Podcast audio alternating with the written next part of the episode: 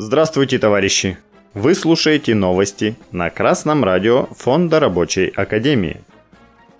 Сегодня в программе Водители маршрутных автобусов в Новокузнецке устроили забастовку.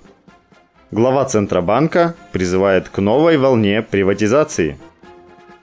Сетевое издание CTN сообщает – что в Новокузнецке забастовали водители маршрутных автобусов номер 3, 4, 5, работающие на нелегального перевозчика.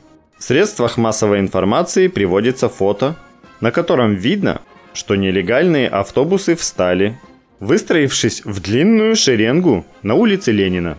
Автор снимков, знакомый с ситуацией, рассказал о причинах забастовки.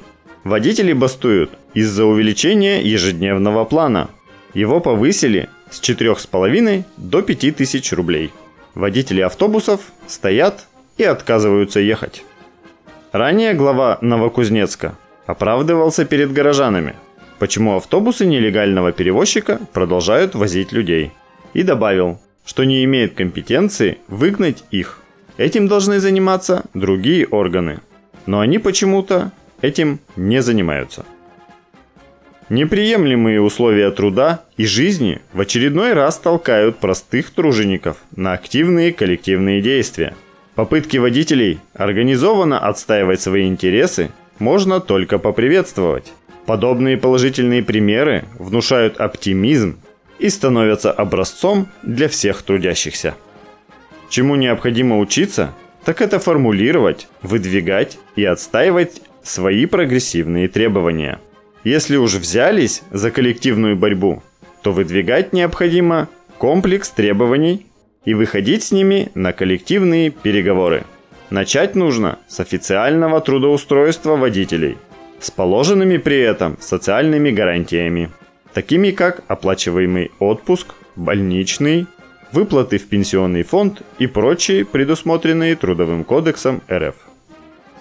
Коммерсант сообщает – на Петербургском международном экономическом форуме глава Центробанка Эльвира Набиулина заявила, что в России рыночная экономика и никакой плановости быть не должно.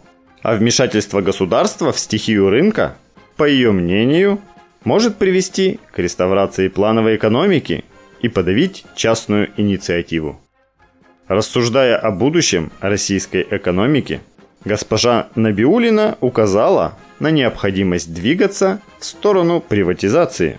Я считаю, что, конечно, нужно приватизировать. У нас есть что приватизировать без ущерба стратегическим интересам, сказала она.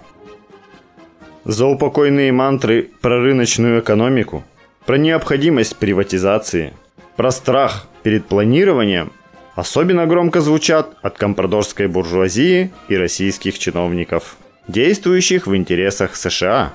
Они до сих пор, даже в период проведения специальной военной операции, чрезвычайно сильны и занимают ключевые должности в финансовом секторе страны.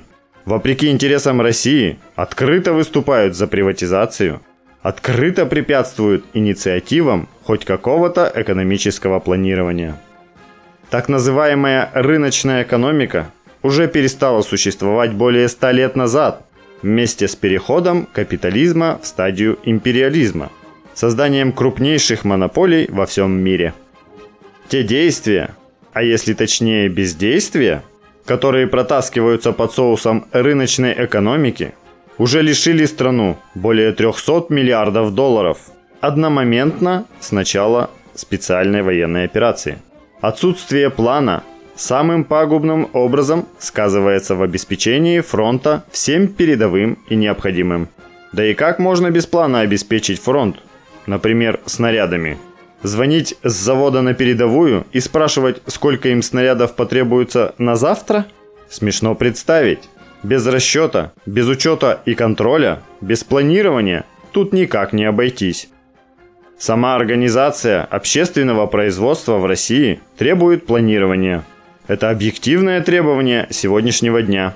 Но действовать приходится отдельным организациям обособленно, в отрыве от смежных сфер и общей экономики региона, страны. В период военных действий важно как никогда развивать промышленность. В России необходима национализация промышленности и банковского дела. Это даст возможность использовать множество ресурсов для борьбы с американским фашизмом на Украине. Новости читал Алексей Чопа. С коммунистическим приветом из города Свердловск.